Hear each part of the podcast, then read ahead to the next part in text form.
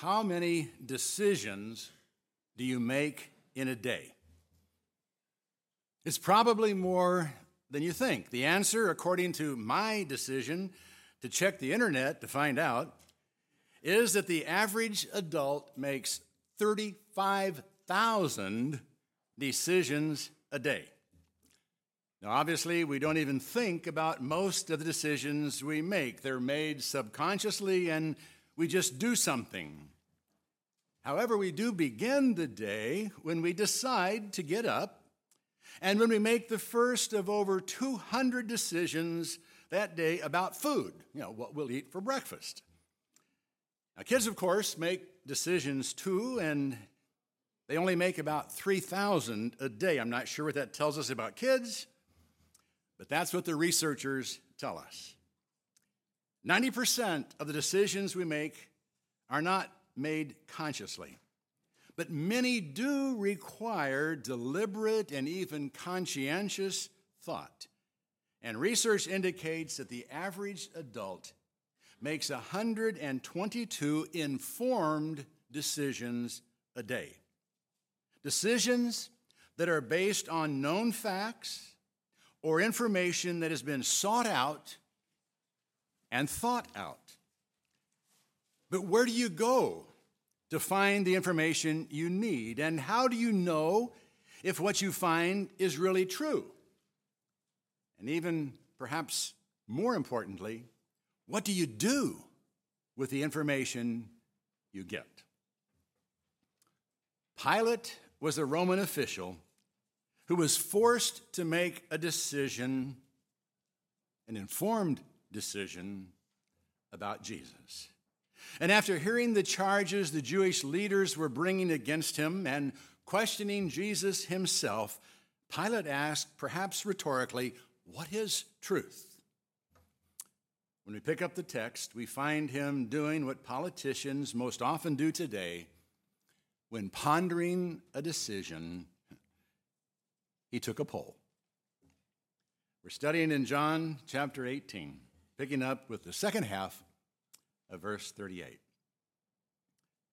And when he had said this, he went out again to the Jews and said to them, I find no guilt in him. But you have a custom that I should release someone for you at the Passover. Do you wish then that I release for you the king of the Jews? Therefore they cried out again, saying, Not this man, but Barabbas. Now, Barabbas was a robber. Pilate found no guilt in Jesus. But he had to do something to appease the Jews, so he offered them an alternative to what they wanted and polled them to see if it would be acceptable. It really wasn't a smart move on his part to ask what they wanted. Because taking a poll is not the best way to discern what should be done, nor is it the best way to determine the truth, if that's what you're looking for. Truth is not determined by poll numbers or a majority vote. The Jews weren't looking for truth, and they certainly weren't looking for justice.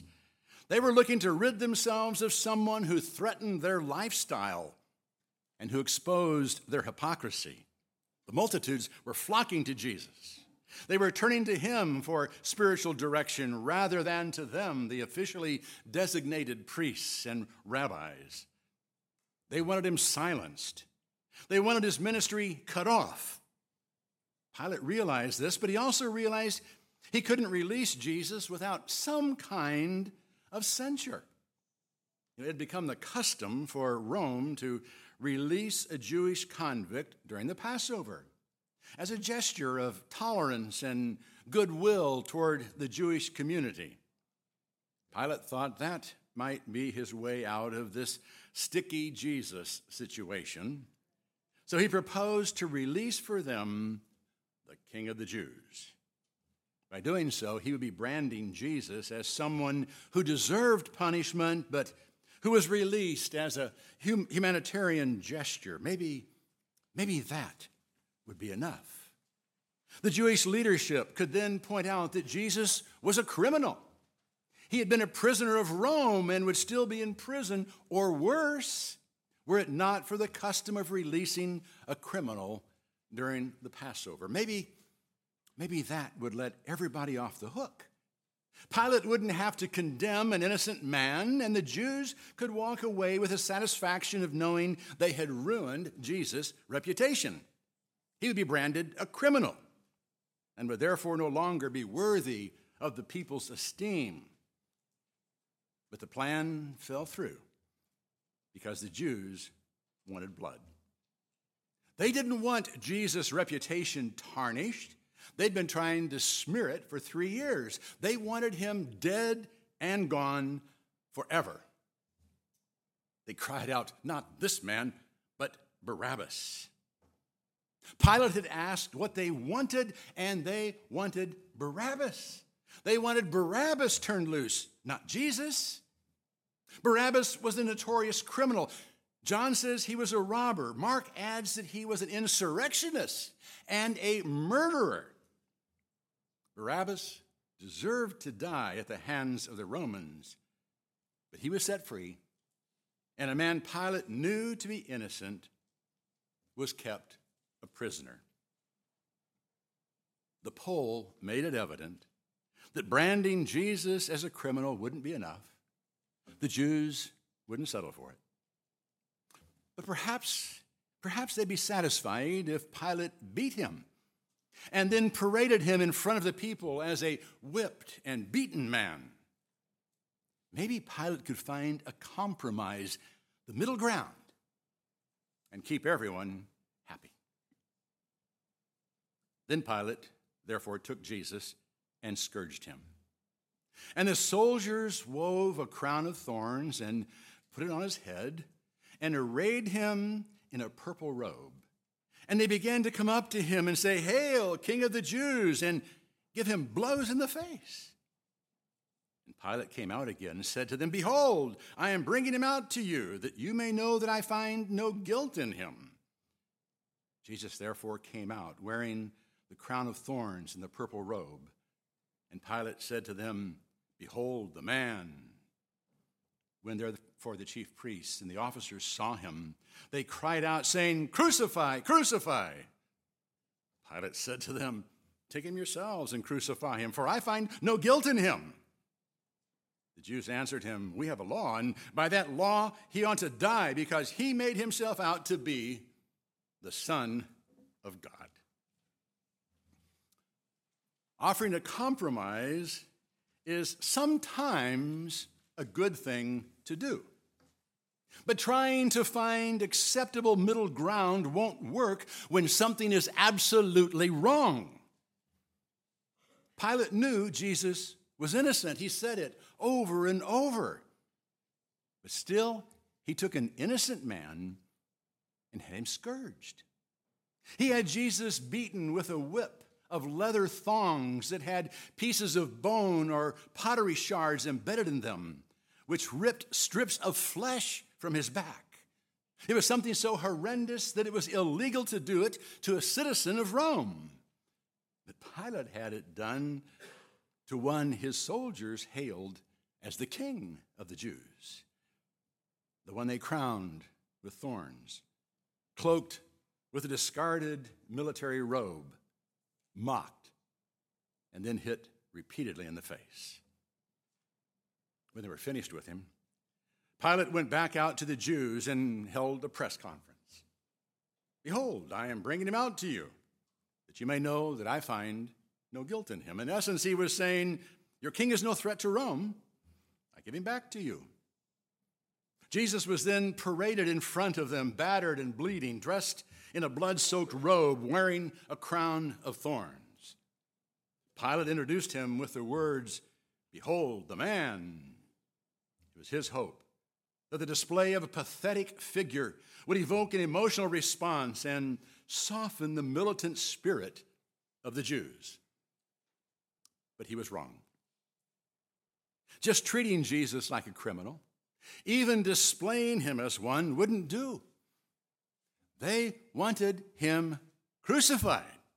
So Pilate said, Take him yourselves and crucify him, for I find no guilt in him. You want him crucified? You do it. I want no part of it. But they knew they couldn't crucify Jesus, and so did he. He was taunting them more than anything else, but they wouldn't be dissuaded.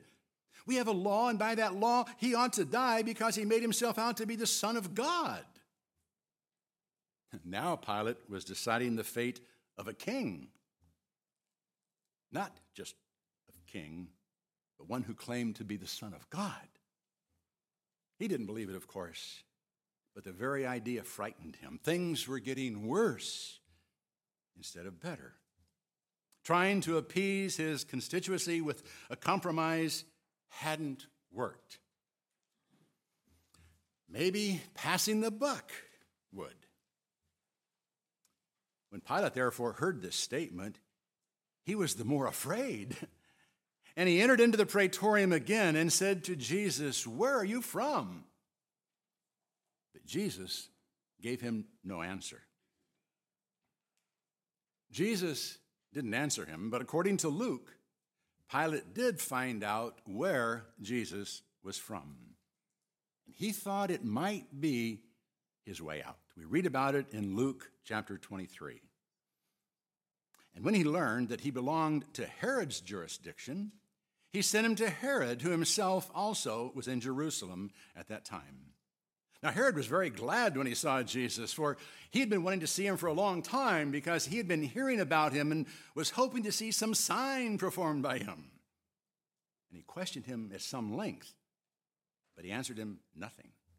And the chief priests and the scribes were standing there accusing him vehemently.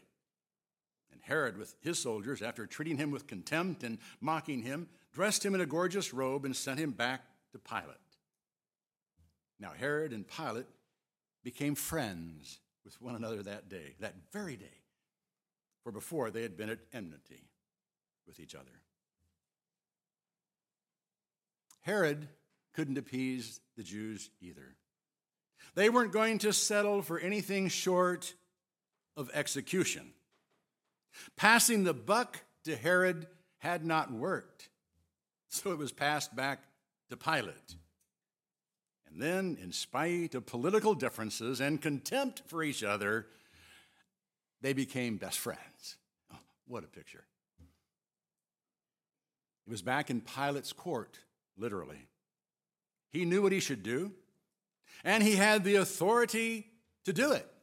Maybe he should just Try. Pilate therefore said to him, You do not speak to me? Do you not know that I have authority to release you and I have authority to crucify you? Jesus answered, You would have no authority over me unless it had been given you from above. For this reason, he who delivered me up to you has the greater sin. As a result of this, Pilate made efforts to release him. But the Jews cried out, saying, If you release this man, you are no friend of Caesar. Everyone who makes himself out to be a king opposes Caesar. You do not speak to me? The emphasis is on the me.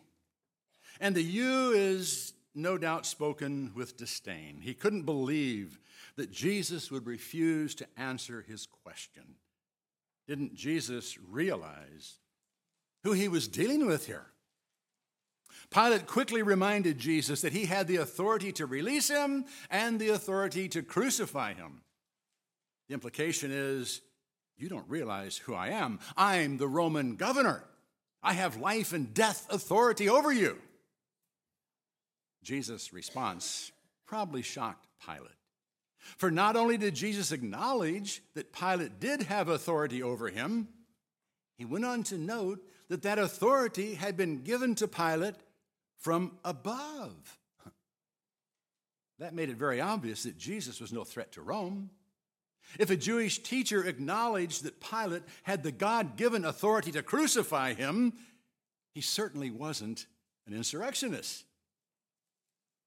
Pilate therefore sought all the more to release Jesus. And the tense of the verb used here indicates he tried over and over. But the Jews wouldn't allow it. They, in effect, blackmailed Pilate by saying, If you release this man, you are no friend of Caesar. Everyone who makes himself out to be a king opposes Caesar. The unspoken threat is there. If you release him, we're going to Caesar. And Pilate knew they would do just that. They'd done it before. And because of it, Pilate had been reprimanded by Caesar. If they reported that he had coddled a usurper to, uh, a usurper to the throne, Pilate would be finished. So he abdicated his authority to judge, his chance to do the right thing, and turned Jesus over to his enemies. Like him, we often do the same thing. Even when we know the right thing to do, especially as it relates to Jesus' will and our relationship to Him, we often lack the courage to do it. The social or professional cost of a biblical, spirit directed decision might seem to be too high. So, like Pilate, we cave and yield to pressure. When Pilate therefore heard these words, he brought Jesus out and sat down on the judgment seat at the place called the pavement, but in Hebrew, Gabbatha. Now, it was the day of preparation for the Passover. It was about the sixth hour. And he said to the Jews, Behold, your king. They therefore cried out, Away with him, away with him, crucify him. Pilate said to them, Shall I crucify your king? The chief priest answered, We have no king but Caesar. So he then delivered him to them to be crucified. He brought Jesus out of the praetorium, still mockingly dressed as a king, and sat down on the judgment seat. Now, an interesting thing about the tense used here is that we can't be sure who sat down on the judgment seat. There's strong evidence that Pilate sat Jesus down on the judgment seat. Those who object to this understanding do not do so on the basis of grammar. They do so because they can't believe Pilate would let someone else sit on his judgment seat. In reality, he was abdicating his authority to judge. So he may very well have paraded Jesus out, sat him on the throne, and then declared, Behold, your king. In effect, he was saying, He's your king. Do what you want with him. Matthew adds that he had water brought to him and washed his hands in front of the multitude, declaring, I am innocent of this man's blood.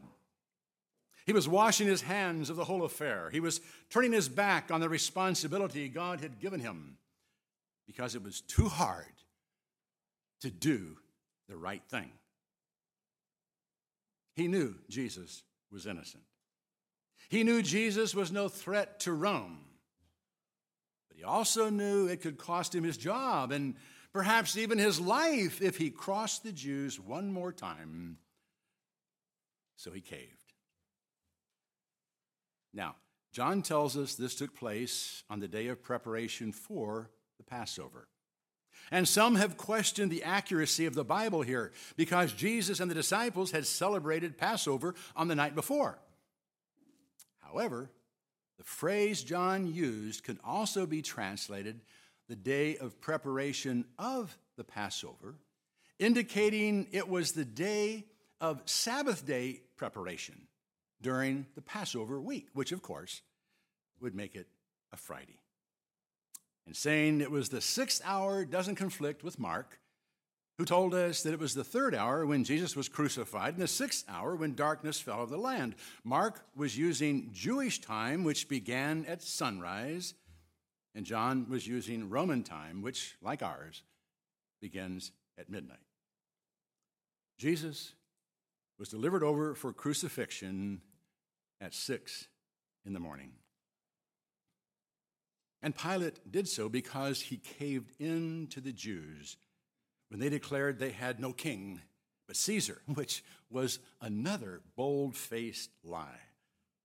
The Jews hated Rome, and they refused to bow the knee to Caesar. Jehovah God was their king, and they longed for the coming of Messiah, who they thought would be their earthly king on the throne of David. But all that was forgotten in the heat of the moment, and they cried, We have no king but Caesar.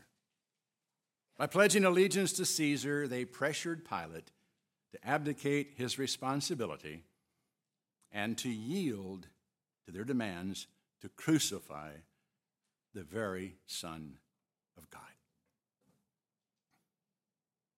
Nothing had worked.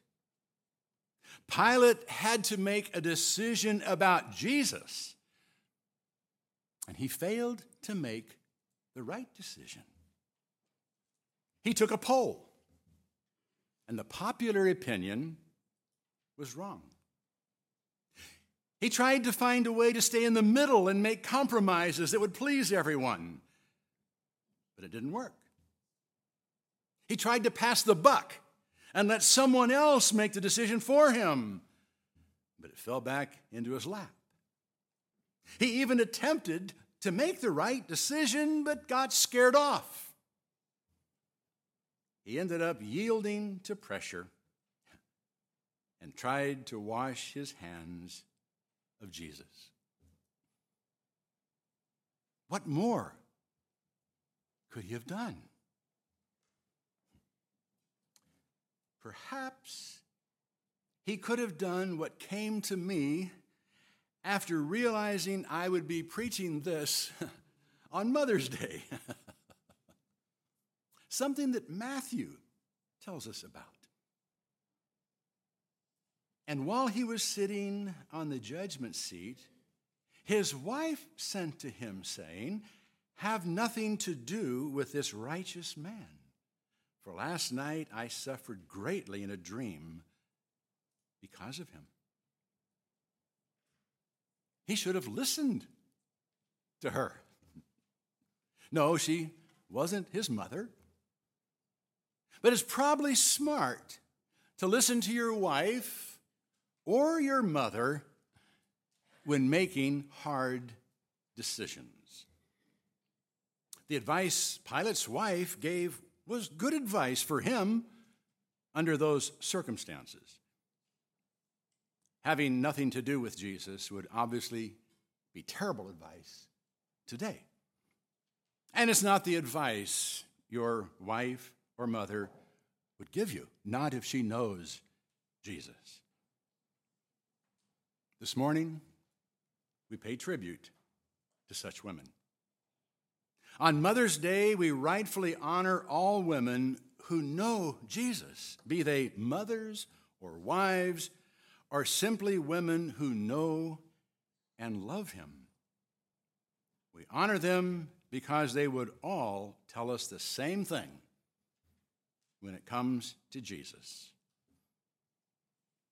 Make him your Lord and Savior and follow him. Don't make Pilate's mistake. Listen to the woman God has put into your life.